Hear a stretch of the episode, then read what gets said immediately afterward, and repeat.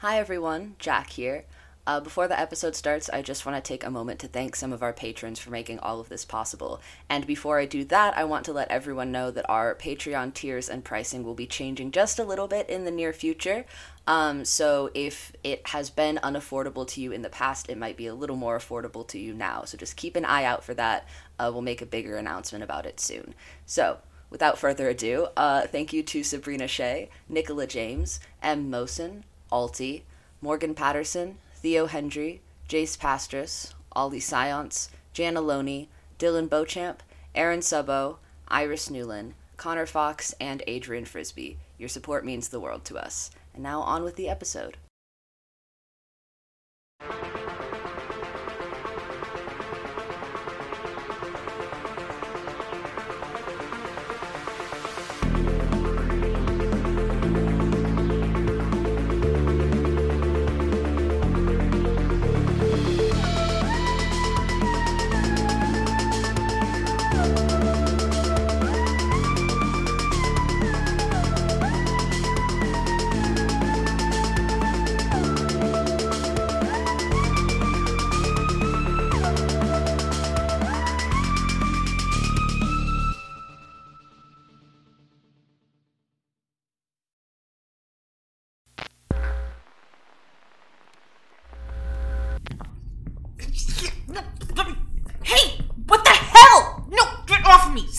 Stop! You know, out of all of the prisoners here, I've never dealt with anyone as self righteous as you are. Yeah? Well, you've never met anyone like me, so that tracks. Oh, I've met plenty of people like you. Uh huh. And where are they now? Dead. Here she is. There's no one to retrieve her. And if you wait until my shift is over, there's a fiver in it for you. Goodness, that seemed like an unpleasant trip. Are you all right, Julie? It's Jules. And I'm fine. Right, of course. My apologies. Okay, um, please sit here and we can get you assessed right away. What, me? Dr. Huxley already gave me a medical assessment. Yes, and I'm sure you all trust him to give me a completely biased report. However, I would like to double check the state of your health given that I will be in charge of the experiment from here on out. Are you even a doctor, like in the medical sense? It doesn't take a degree to check someone's blood pressure. Now, please, do sit. Actually, I'm not even sure I should really be part of the experiment anymore. Oh, and why is that? Uh, I've been having like this really intense stomach pain. It keeps me up all night. We can give you medicine for that. My body doesn't do well with standard painkillers, actually. It gives me a migraine. Morphine should do the trick. Uh, you know what? I think the real problem is that I'm anemic. Yeah, I get vertigo like crazy. This is about Dr. Huxley, isn't it? Uh, I don't know what you're talking about. As soon as I boarded Nemesine, I was told that he and you barricaded yourselves up in his lab, monitoring the combined state of our friend Vic and the late Warren Kane. I thought it was an unusual predicament to find. You two aren't involved, are you? That's disgusting. Oh, fuck. Mm. Of the things you've said, that's the worst. Oh, good. I'd hate to have to report this to his higher ups.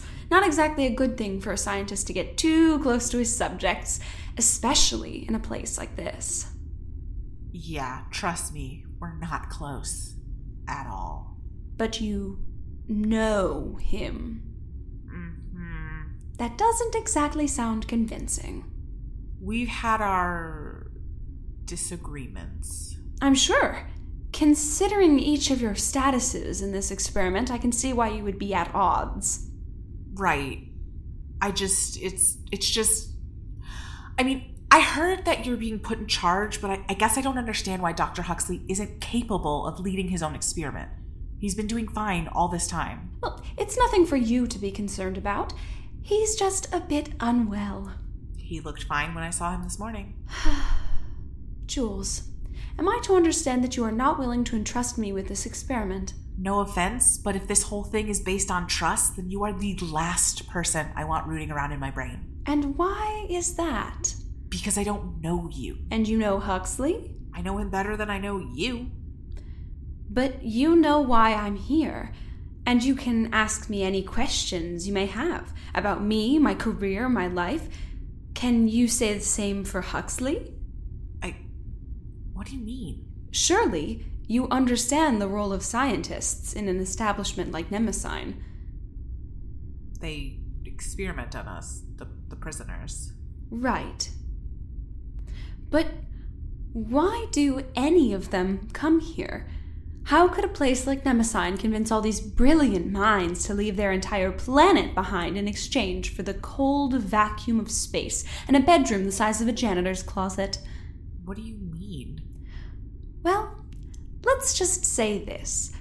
You remember the contract you signed before you came here? Choosing to be a willing experiment participant in exchange for shorter years? Yes. The scientists here have a s- similar predicament. They're prisoners too? Maybe not in the same way. After all, they do enjoy more luxuries and freedoms than your lot does. However, the agreement is similar. In exchange for some unpleasant history to be forgotten, they agree to help further some research for the good of humanity. For the good of humanity. Regardless of the fact. What did Huxley do? Pardon? To be here. What did he do, you know, to be here? Ask him. That sounds like you're just avoiding the topic. Or that I'm just trying to adhere to a certain level of professionalism that you're not used to. Honestly, I can't believe that you don't already know, considering how much you trust him. I didn't say I trust him. Well, of course not. How can you say you trust him when you know so little about him? That's exactly my point, Jules. You know me and Huxley just about as well as the other. Well, actually, you know a little more about me, considering you know what I'm here for. For Jezia. Oh, you know the company I work for, too. See, I think that we can move this experiment along with me just fine. But if it really makes you uneasy, I'd like you to know that Dr. Huxley isn't being taken off the project completely. He'll just no longer be at the helm. No. I, I'm sorry? I don't trust you. And not because I don't know you, but because of this whole conversation we just had. You throw Huxley under the bus without hesitation and try to buddy up with me by telling me he's also technically a prisoner. And yeah, he should have told me why he was here before, but that doesn't mean that you get to act like you're morally superior for telling me who your boss is. I see. Unfortunately, Jules, I don't think you have much of a choice. I know. But unfortunately for you, I actually know how this whole experiment goes. You might have all the information, the data, the reports, but I know what it feels like when I get catapulted into my own head. I know how to navigate it, how to move around and collect all those little data points for you. But that means I know how to avoid those things too. I can do absolutely nothing. And there's nothing you can do to stop me. So, your whole plan to end the experiment is to simply do nothing. Sounds like a pretty good plan to me.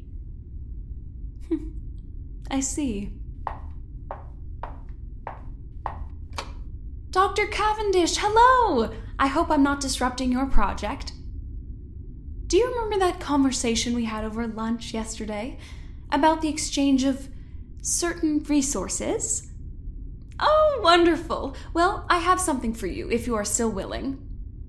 Of course. No, of course. Yes, you'll have her momentarily.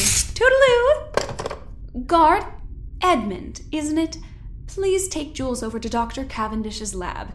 It seems she may have a greater use for her than I do. Hey! What the hell? No!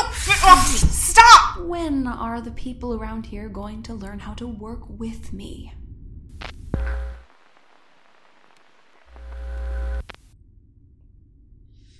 She has to know I'm in the middle of something.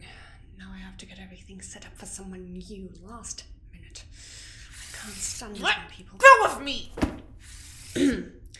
You must be Miss Krober. Yeah? Who's ass? Oh, for fuck's sake! Huck, it's my closest friend. Yeah, no. I'd like to go back to my cell now. Why isn't this opening? I have security protocols in my lab, Miss Krober. You can't just walk out. You need badge clearance for that, something that you do not have. Great. Now, come with me. I have much to do, and if you know what's good for you, you won't become another obstacle in my way.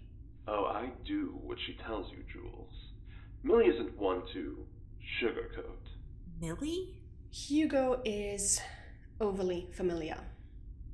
I do not have any patience for your usual nonsense, so once again, if you would like to leave this lab with the use of two or more of your limbs, I suggest you do as you're told. Told you. Good. Now, Hugo, as this is your friend, I trust you will give them a general idea of what to expect. I have to calibrate much of this equipment. Of course. They would do anything for you, Millie. Don't mind her, Jules. She's really a big old softy inside. I can hear that, and I assure you I am not. You either do as you're told, or you become scraps. If I'm being perfectly honest, I could do more with your parts than your whole, so no funny business. That's just her fancy way of saying she'll sell your organs. Yeah, no, I got that. What the hell, Hugo? This is what you're into? I mean, sure. Millie can be a bit abrasive, but I do adore an uh, assertive woman. and there's just something about that lab coat. Oh, this is the worst day of my life. Oh, don't say that. I'd like to introduce my best friend to the absolute love of my life. I'm not listening to this any longer. Really? Because it sounds like you've been listening to this the whole time. Don't mind Millie, she's just shy. Yeah? And I'm getting sick of listening to you gush over her. Tisk, tisk, tisk, Jules. Don't tell me you have no romantic bones in your body. Romance is one thing, this is misery. What are you sticking on me? Hugo, what is she sticking on me? Those would be nerves. They send electric shocks and record whatever movement occurs in response. Sort of a way to test your muscles if they're still, you know, reactive. Oh, okay then. They. They don't hurt, do they? It depends on the voltage, I assume. It definitely hurt me. What? there we go. You should be all settled in. Oh, were you talking? You weren't going to start some nonsense of appealing to my heart or conscience, were you? N- no, no. Good. I have neither heart nor conscience, and I've always hated dramatic speeches. Now, please stay still while this machine sends electric charges through your body. Should should this one be on my my chest? Like like go over my heart? And three, two, one. Tickles. That that hurt a lot. Hmm. Well, that can't be right. That was the lowest setting here. Try not to be so sensitive. Hugo, Don't worry, Jules. I'll still be right here when you pass out. when I pass out, Heart rate is rising, as expected. Jules, do tell me if you have any other symptoms. I need to be able to record what voltage sends you into seizure. seizure? Millie here is all about pushing the human body to its limits. Not to toot my own horn, but I can survive in very extreme temperatures. Not helping Hugo. Would it make you feel better if I told you that while her tests may be exhausting, it just means that you'll be done a lot sooner? How does that? Did I not count that one down? Huh, well. What? Anything to report? I've begun to hear colors again, I think. My my arm feels like it's vibrating. Oh, that's new. Right arm or left? Left. Actually, it's right. I can see from here that your right pinky is shaking. So even her sense of direction is off. That's concerning. At this rate, you might not be able to survive the next shock. What? Um, Millie, if I may, since Jules has been part of a whole other batch of experiments already, perhaps we should, uh, reconsider how quickly we're escalating things. Normally, I would not hesitate to send you back to yourself for being so disruptive, but in this case, you may be correct. It's concerning how high her stress levels seem to be for such a low impact test. You call this low impact, motherfucker? To turn down the voltage one moment. You know, Jules, I enjoy the time we spend together as friends. Think of this as a, a bonding activity.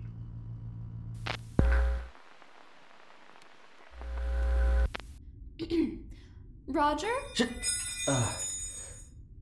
Yeah? you've spent a great deal of time dissecting that contraption over there. Been working on practically non-stop since we got here. For which I am very appreciative. After all that time, I'm sure you have an idea of what exactly what changes Dr. Kane made to the original blueprints to allow for his little stunt. I mean, it's been hard to decipher. Between his notes and all the pressure to get it operational again. Of course. But you have an idea? It was some kind of feedback loop that usually circulated between both subjects. But with the right trigger, it would isolate one brain, keep it suspended in the.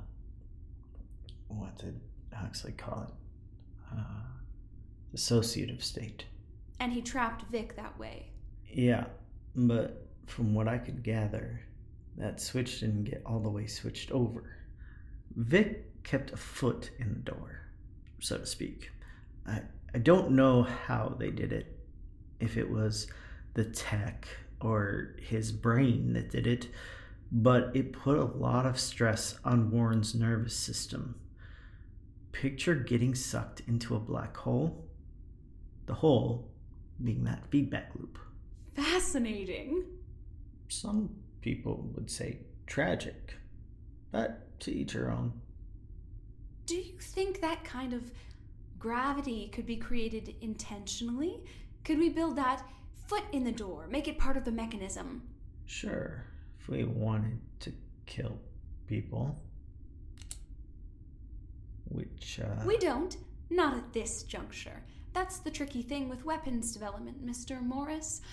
I have to make sure these killing machines can kill without actually killing anybody. It's a delicate balance, the brink of death. But I have steady hands. I could have been a surgeon or a miniaturist. I can't imagine you building a dollhouse. You couldn't. Hmm. Hmm, I could. Oh well. Don't let me keep you from your work. I could never, Dr. Calvin.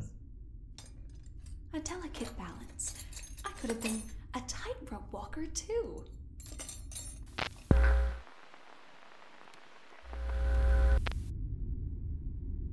I cannot believe what a supervillain she is. Supervillain? No, dear. A supervillain implies there's some level of spectacle in one's suffering. Mildred is a villain with enthusiasm for her work. She doesn't really care about its messiness. Hugo, she stuck you in that climate chamber for 15 minutes while simulating the weather on Mars. How are you still alive, actually? I told you, I'm able to survive brief moments in extreme temperatures. She lowered the oxygen in there, Hugo. Hmm, that was a bit unpleasant. And it didn't exactly further her research.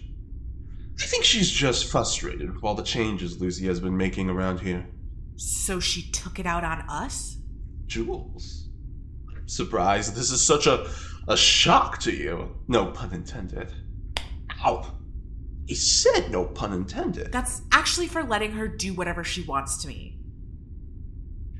Mm. Jules, dear, how long do you think Millie's test subjects last in her lab? A week? Two weeks?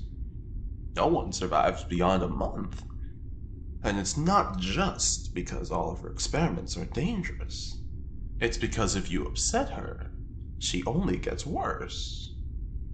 Like a toddler having a tantrum. A toddler. I've never seen someone so scarily calm in my entire life. You've only spent a day with her. I've been with her for months. You say that like it's a point of pride. I'm alive, aren't I? Survival is a fine art as well, Jules. Let's change the subject. We're going to need to work around the surveillance once an evacuation starts. That's so loud. No one else is here. The guards are posted outside the cell blocks, which is weirdly lax. Well, it's not like they're expecting us to be plotting anything in here. We're in Death Row's extraterrestrial location.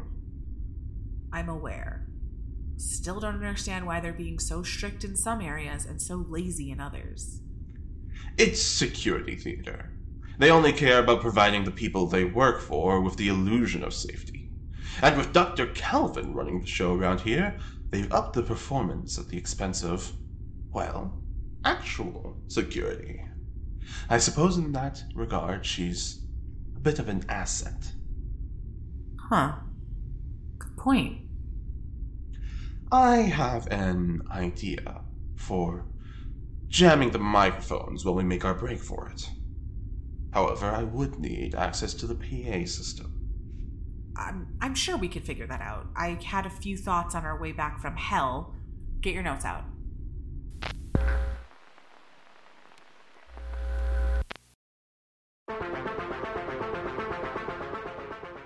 Today's episode was written by Reese Tirado. It featured Serena Johnston as Jules Krober, Finn Carter as Roger Morris, Noelle Salisbury as Lucy Calvin, E.G. Taraku as Hugo Highsmith, Artemis Jack Gonsterov as Mildred Cavendish, and Stoker Leopold as Edmund. Our editor is Stoker Leopold, and our music is by Sloan Van Dyke. If you like what we do here and want to follow us on social media or support us on Patreon, all of that information will be linked in the description below. Thank you for listening.